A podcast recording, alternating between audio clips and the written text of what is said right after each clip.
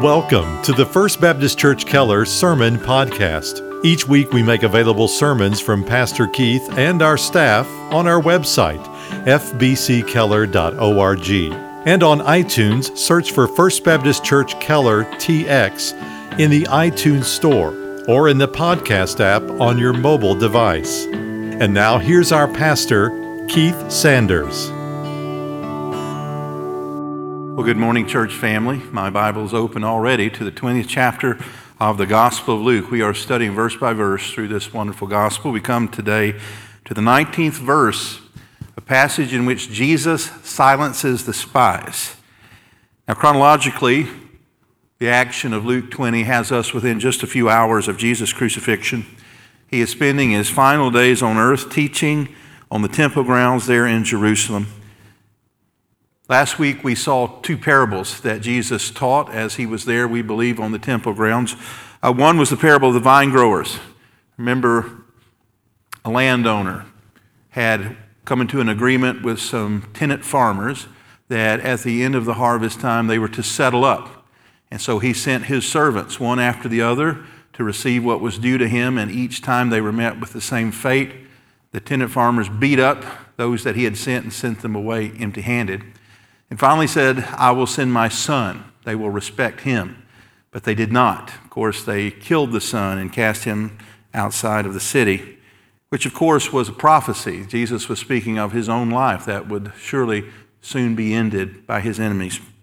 And then he finished that uh, parable with another brief parable about a cornerstone and the stone which the builders had rejected had become the chief cornerstone. Again, he speaks of himself. And he says, uh, Those that fell upon the stone would be broken, but those upon whom the stone would fall would be uh, scattered like dust. Well, there were religious leaders in the crowd listening to Jesus at that time, and those two parables cut them to their core. Now, you almost need a program at this point to keep up with all the characters that were plotting against Jesus. You, you had various groups and individuals. Um, chief among them were the Pharisees, these were the religious conservatives of the day. Jesus had reserved his harshest criticisms for this group. You had the Sadducees, who were the religious traditionalists. They were theologically liberal, whereas the Pharisees were theologically conservative. You had the chief priests, which is a family of priests who controlled uh, much that went on in the city of Jerusalem. They had lots of power over the people. You have the elders, who I believe to be part of the Sanhedrin, the governing body, judicial branch of the government. You had the scribes, who were likely Old Testament lawyers and, and judges, and you had a group called the Herodians who were loyal to King Herod and therefore uh, the Roman way of life. And so all six of these groups were at odds with one another at any one time in history, but they have become united because of their common hatred for Jesus. As you read the Bible, it's hard to understand why people would hate Jesus. Why were they so determined to get rid of him? I think for three or four reasons. Number one, he had embarrassed them by laying their hypocrisy bare for all to see. This was particularly true of the Pharisees, who liked to think of themselves as the upper echelon of Jewish society. That is, they were closer to God, they thought, than any other group. In fact, that word uh, Pharisee means uh, separate from others, and that's how they thought of themselves. And, and Jesus brought them down to earth. He called them hypocrites, he called them whitewashed sepulchres. They looked good on the outside, but inside they were full of dead men's bones. He, he at times took away their power and authority over the people. In fact, in the case of, of the Sadducees, he had taken away some of their profit from manipulating and misusing people on the temple grounds. And then I think that the primary reason they had Jesus was simple jealousy.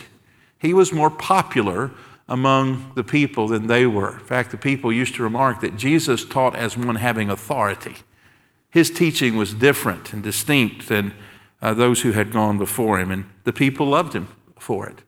The Pharisees uh, judged the people and looked down upon the people, and uh, the, the people didn't like that, of course. And then, then there's another reason that we find here towards the end of Jesus' life, and that was fear of the Romans. There was a sort of tenuous peace at the time that Jesus came along in and around Jerusalem. Uh, though most Jewish people didn't like the fact that the Romans charged them high taxes and governed over them, at least they had improved the road system and uh, there, there, was a, an absence of warfare. And, and so there was this tenuous um, agreement between the religious leaders and the Romans to stay out of each other's way. But there was a fear that if someone lit a match to this powder keg and started a revolution, that the Romans would come down severely and many lives would be lost. That's what the thinking of Caiaphas was, who was the chief priest at this time. He said it is expedient for one man to die. Now, he didn't understand that he was prophetically speaking of Jesus' substitutionary atonement. He thought if we can get rid of Jesus, it will spare many lives if there were to be a revolution.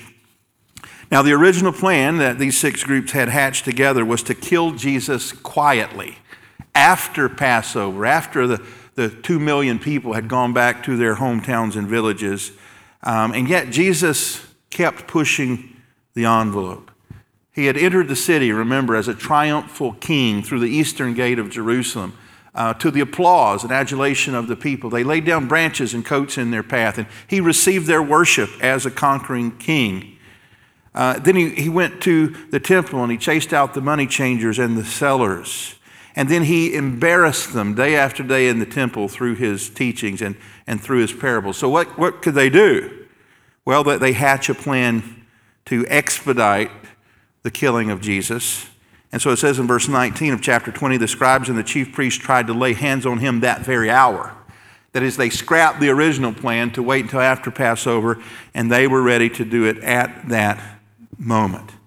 Well, let's read our text today Luke chapter 20, beginning in verse 20. So they watched him, that is, his enemies, and they sent spies who pretended to be righteous in order that they might catch him in some statement, so that they could deliver him to the rule and the authority of the governor. And they questioned him, saying, Teacher, we know that you speak and teach correctly, and you're not partial to any, but teach the way of God in truth. Is it lawful for us to pay taxes to Caesar or not? But he detected their trickery and said to them, Show me a denarius. Whose likeness and inscription does it have? They said, Caesar's. And he said to them, Then render to Caesar the things which are Caesar's, and to God the things that are God's. They were unable to catch him in a saying in the presence of the people, and being amazed at his answer, they became silent. May the Lord add his blessing to the reading and hearing of this, his inerrant and inspired word. The first thing we see right away in verse 19 is, is two edges or two edges of the same blade. Um, these enemies of Jesus' hatred of him had become overwhelming. And that kind of hatred is a dangerous thing. You see, it's, it's a two edged sword. They wanted him dead, and they wanted him dead now, and yet on the other side, he was incredibly popular. If they let their anger get the best of him and just seized him and, and killed him immediately, uh, the people would turn on them, and, and, and they feared the people.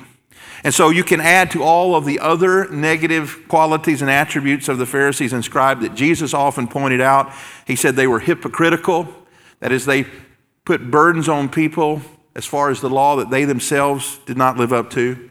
They were narcissistic, that is, Jesus said they loved the place of honor, they loved the greetings in the marketplace. They were greedy, that is, they loved money, Jesus said. And to all of that, you, you can add they were cowardly. And so the enemies of Jesus were hypocritical, narcissistic, greedy cowards. They were evil people, but they were not stupid. They understood that the parables that Jesus taught about the vine growers and the cornerstone were directed towards them. He said that the father, the, the landowner, is going to take away their ability to rule over the vineyard, the vineyard being Israel, and he's going to give it to others. That is, he's going to replace them. And they understood what he was saying was about them. And so they hatch a plan. And that's the second point on your outline two faces of the spies. Look at verse 20. So they watched him. That is, wherever Jesus went, they had eyes on him and they sent spies who pretended to be righteous in order that they might catch him in some statement so they could deliver him to the rule and authority of the governor. Now, Jesus had been dealing with many of these enemies of his for years, probably knew many of them by name. Of course, being God, he knows all things. But from their perspective, they needed to send someone who he was not as familiar with. And so I take it they, they hired some people, likely some play actors. And, and that's an interesting play on words because The word hypocrite, which was Jesus' favorite designation for the Pharisees, really was a theatrical term. It means one who wears a mask, a two faced person, in other words, a duplicitous person, one who pretends to be one thing but in reality is another. And that's exactly what these spies were. They, they pretended to love and admire Jesus. They compliment him over and again, but the truth is they wanted to see him dead. Their purpose, Luke explains, was to catch him in a verbal trap through their questions, to catch him in some statement that could be held against him. The saying is that you can catch more flies with, with honey and vinegar, and so they put that into practice. But what they really want to do, Luke says, is to turn him over to the governor. In that case, would be Pontius Pilate, which of course ultimately they did. Because they knew that they had no authority to take a life. They did not have the authority of capital punishment. And they had already, this shows us, reached a verdict and passed sentence on Jesus. Now all that was left was to find a crime that they could charge him with. And so they want to give the pretense that the coming death of Jesus was just and legal. That is the essence of hypocrisy. They're using schemes and lies and intrigue to devise an illegal killing, and yet they want to give the appearance that it was just and legal and fair. It was anything but. And as we saw last week, really, the death of Jesus was a murder. And so these spies, infiltrate where Jesus was teaching in the open square, and, and they tried to pass him off as admirers, though they ultimately hated him. Verse 21 says they questioned him, and Jesus was taking questions apparently from the audience as, as a way of life. And so it came their turn to ask the question, and they say, Teacher. They use that title of, of rabbi, a term of endearment and honor. We know that you speak and teach correctly. You're not partial to any but teach the way of God in truth. Now, this is simply flattery. Psalm 12 says, May the Lord cut off all flattering lips. Flattery is simply a form of dishonesty or lying, and we know that in the Ten Commandments, God has forbidden lying. In fact, the Bible says He hates a lying tongue. But, but there are a number of ways to lie. We can just tell a bold faced lie, a whopper, or we can dilute the truth. We can hold back things that are important to the truth, or we can add things that are superfluous to the truth. And we have other ways of lying as we interact with people. Uh, two ways that we use dishonesty to manipulate people are gossip and flattery. Gossip, as one person has said, is saying things behind someone's back that you would never say to their face. And flattery is the mirror of that, which is flattery is saying something to someone's face that you would never say behind their back.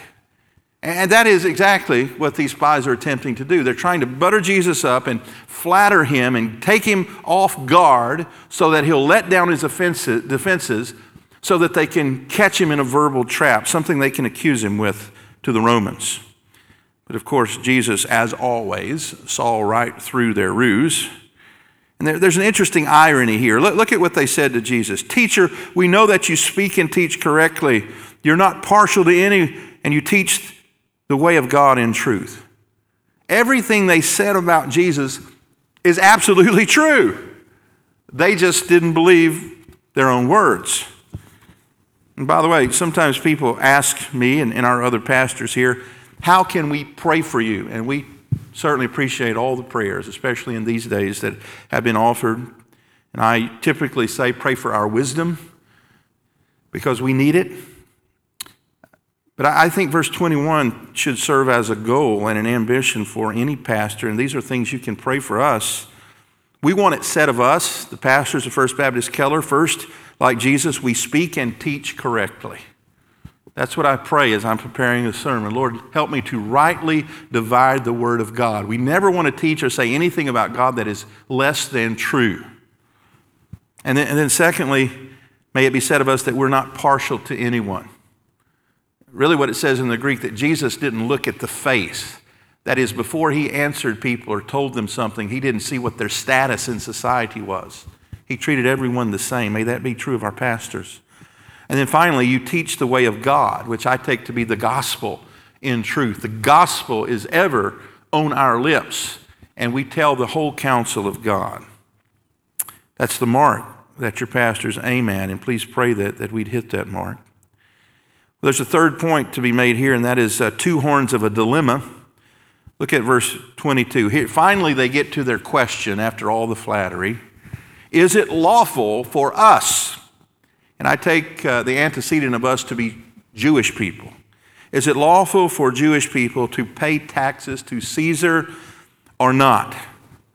And I can almost sense the smile coming over their faces before they finish the question because they think they have finally put Jesus into checkmate.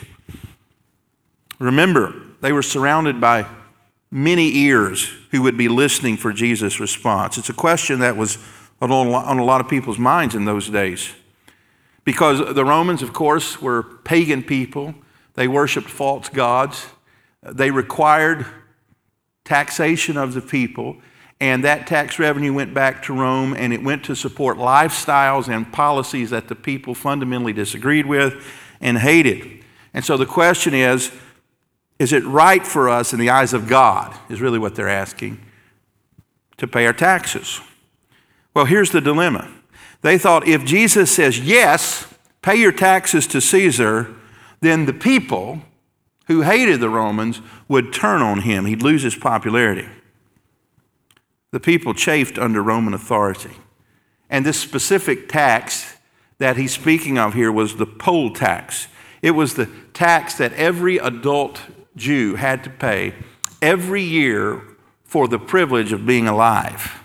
They had to pay their taxes in a specific form of currency called a denarius, which was equal to the average pay of a day laborer for one day's work. It was the only way to pay it. You had to convert your currency or your produce to denarius to, to pay it for the privilege of living in the Roman Empire. And to make matters worse, and to add insult to injury, the coin was stamped with the image of the Caesar at the time, which happened to be at the time of Jesus, a man by the name of Tiberius, who followed after another one of the Caesars that uh, was the Caesar at Jesus' birth, Caesar Augustus. And on that coin, there was an inscription that declared Tiberius to be the sovereign. That is, the one to whom everyone owed allegiance, and beyond that, it declared him to be the son of the divine. He was claiming deity for himself. And really, what he was saying that everyone who lives in the Roman Empire is my property. And so the people chafed every time they had to drop that denarius in the tax box. And so these spies thought they had Jesus trapped. If he says, don't pay your taxes, the Romans, of course, would arrest him. If he says, yes, pay your taxes, the people would turn on him. And what the enemies of Jesus really preferred is that he would say no. And then they would have a reason to run to Pontius Pilate, the governor, and say, This man is an insurrectionist. He needs to be put to death. But the response that came from Jesus stunned them.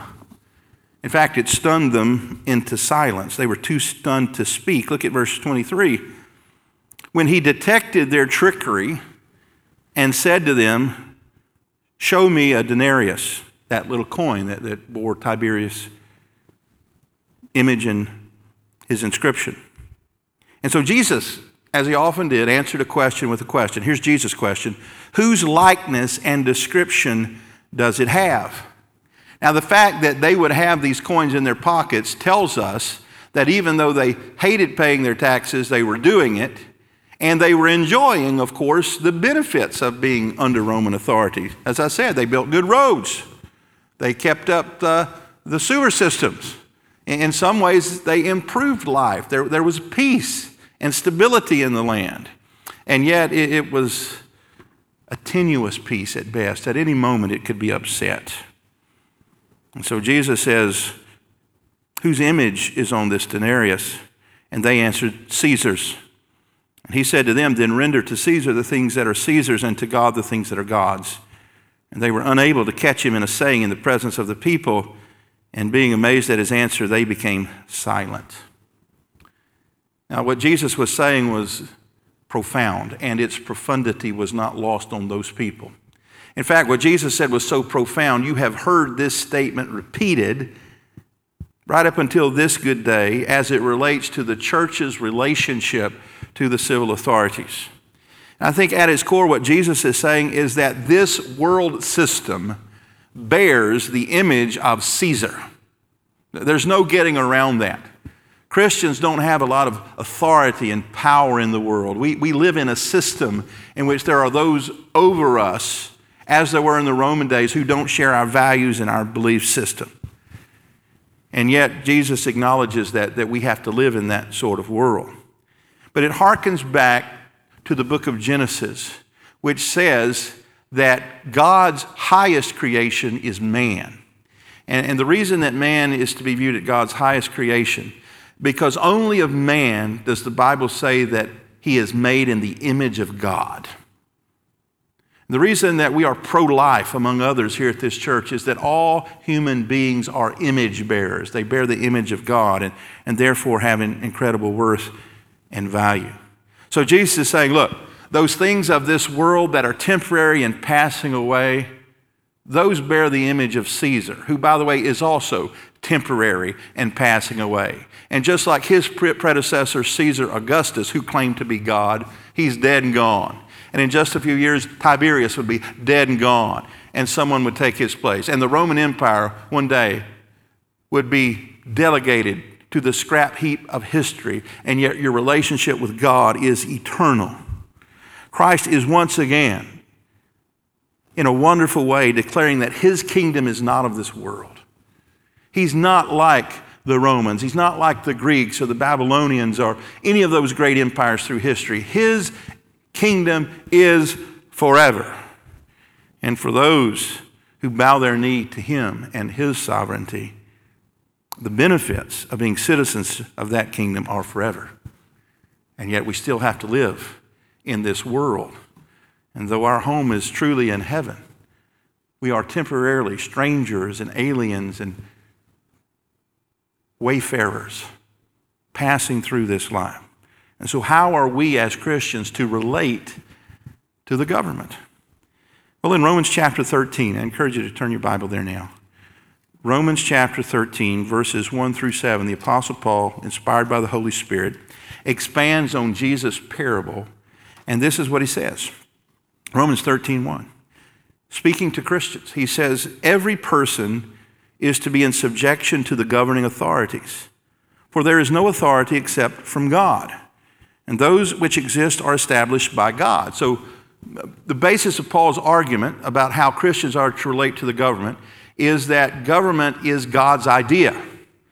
That is, as a concession to man's sinfulness and fallen nature, he gives to man government to suppress his depravity. Verse 2 Therefore, whoever resists authority has opposed the ordinance of God, and they who have opposed his will receive condemnation upon themselves. For rulers are not a cause of fear for good behavior, but of evil. Do you want to have no fear of authority? Do what is good, and you will have praise from the same. For it, that is government, is a minister of God to you for good. But if you do what is evil, be afraid, for it does not bear the sword for nothing. For it is a minister of God. Again, he's speaking of human government, a minister of God, an avenger who brings wrath on the one who practices evil. Therefore, it is necessary to be in subjection not only because of wrath, but also for conscience sake. For because of this, you also, hear this, pay taxes. For rulers are servants of God, devoting themselves to this very thing. Render to all what is due them tax to whom tax is due, custom to whom custom, fear to whom fear, honor to whom honor. You have to understand when Paul wrote those words, the person who was the most powerful government official in the world was an emperor named Nero. Tiberius had come and gone. Nero was now on the throne in Rome, and he was a madman, literally, certifiably insane. One of the things that he used to do was uh, dip Christians in tar alive and set them on fire to light his garden parties. He was an evil, and a deranged individual. And yet, Paul says, even of Nero, we're to honor and pay our taxes. Now, I can, uh, almost perceive, though there's no one in the room with me right now, some objections. Some are objecting that, now, wait a second, Pastor. I didn't vote for this administration or that past administration. I don't like their policies. In fact, I don't believe they're going to use this tax money wisely. Well, in the day of Jesus, that's exactly what was happening. Those are the same objections that, that Jews in Jesus' day had to paying the, the poll tax. And Jesus says, Render unto Caesar the things which are Caesar. In, in Paul's day, it was even worse, and he agrees with Jesus pay your taxes. That is, submit to the authorities. And beyond that, Paul would later write, and pray for those who are in authority, from kings and governors all the way down.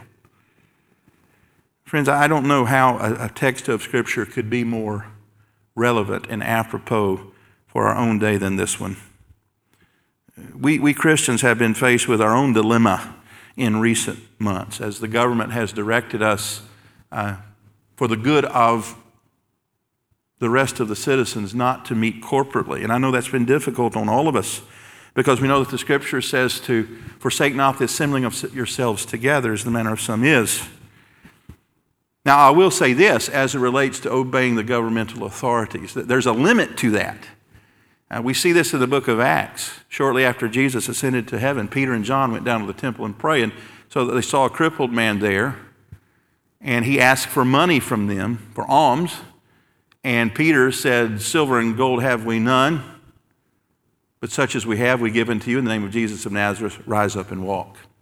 And this man was healed. And it caused such a commotion in the temple grounds that they were brought before the authorities and commanded not to preach any longer in Jesus' name. And Peter spoke up and said, You judge between us. Is it right to obey God or man? And So I take from that that we are to obey the government up into two criteria. Number one is that is the government forces us to do what God forbids. And the second is if the government forbids us to do what God commands.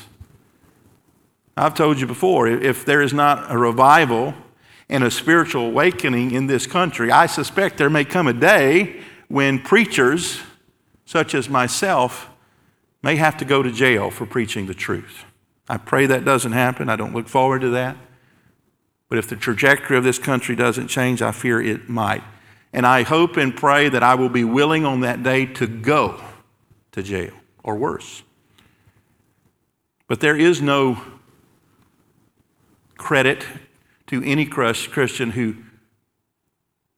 disobeys the government in a way that is displeasing to God.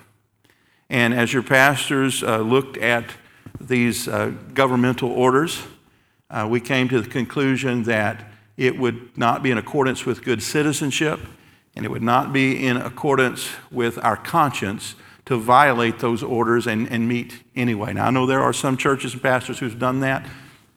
The Lord will judge between them and us. This is what we have felt led to do, and we believe that we're on sound biblical footing doing it. Now, if they ever say to us, you can't preach the gospel of Jesus Christ because it offends people, we stand ready to go to jail. And let me take it a step farther. Some of you have wondered if our church has participated in the government programs to help out not for profits such as churches in times like these, known as the PPP program, which is the Payroll Protection Program. And for transparency's sake, I want to tell you no. We have elected not to participate, not only in that program, but in any government relief program. And again, we're not standing in judgment on other churches who have.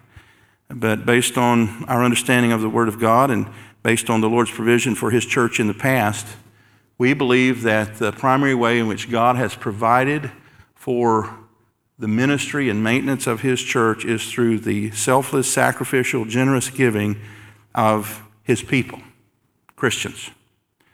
Specifically, First Baptist Church of Keller is 138 years old this year, which means that uh, this congregation has survived two world wars, a Great Depression, 9 11, Hurricane Katrina, and we believe shortly we'll be able to say that the Lord preserved us through the COVID 19 lockdown of 2020. And up until this point, the Lord has always provided for His church. We're thankful to live in, in a land where we have freedom to, together as we have traditionally done for these 138 years. And, and for this brief time in history, we've been separated. And yet, thanks be to God, we're able to, to meet together each week through the miracle of technology. No one has forbidden us from speaking the name of Jesus in this place. And yet, our conviction is the Lord is going to preserve us not through some outside agency, not through the government, but He is going to maintain us through the faithful and generous provision of His people. And so that's why we do what we do here. That's the conviction of our heart. And I felt like you need to know that and understand that. We have two full months left on our annual budget. And it is my prayer that when we look back in history, we'll see that the Lord not only met our needs, but He, through His people, was able to give above and beyond even what we had planned to do. And when He does that, we're going to be very careful, very careful to give Him all the glory and honor and praise. Let's pray together. Heavenly Father, we thank you for this, your word. And we stand in stunned amazement, as surely the people of Jesus' own day did when he spoke these incredible, wise, and poignant and relevant words. Render unto Caesar the things that are Caesar's, and to God the things that are God's. Lord, we owe to our government loyalty, we owe to them honor, we owe to them obedience up until the point that they compel us to disobey you. Help us to be good citizens, Father. Grant us wisdom, especially in these days where there are so many important decisions to be made. Father, we know ultimately, though we owe taxes to the government, we don't owe worship. In fact, we are image bearers of our Creator. And to you alone do we owe ultimate allegiance and submission and fidelity. And so, Father, help us to live our lives, as the scripture says, with our eye to heaven, where Jesus is seated at the right hand of the Father. And Lord, as we are temporarily passing through this world, help us not to be so heavily invested in it that we become distracted Help us to live our lives and order our days in such a way that our, lost friends and neighbors recognize a different way of living and thinking and prioritizing our lives. And Father, most of all, we, we pray that we would indeed represent you clearly and distinctly here in a lost and dying world.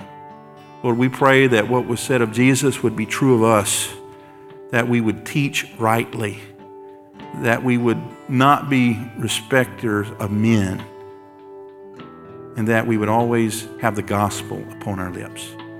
And Father, when that happens, again, we'll give you the praise for it. Thank you for it in Jesus' name and for his sake. Amen. Thank you again for listening to our broadcast. To learn more about First Baptist Church in Keller, Texas, or to hear more sermons by Pastor Keith and our staff, visit us online at fbckeller.org.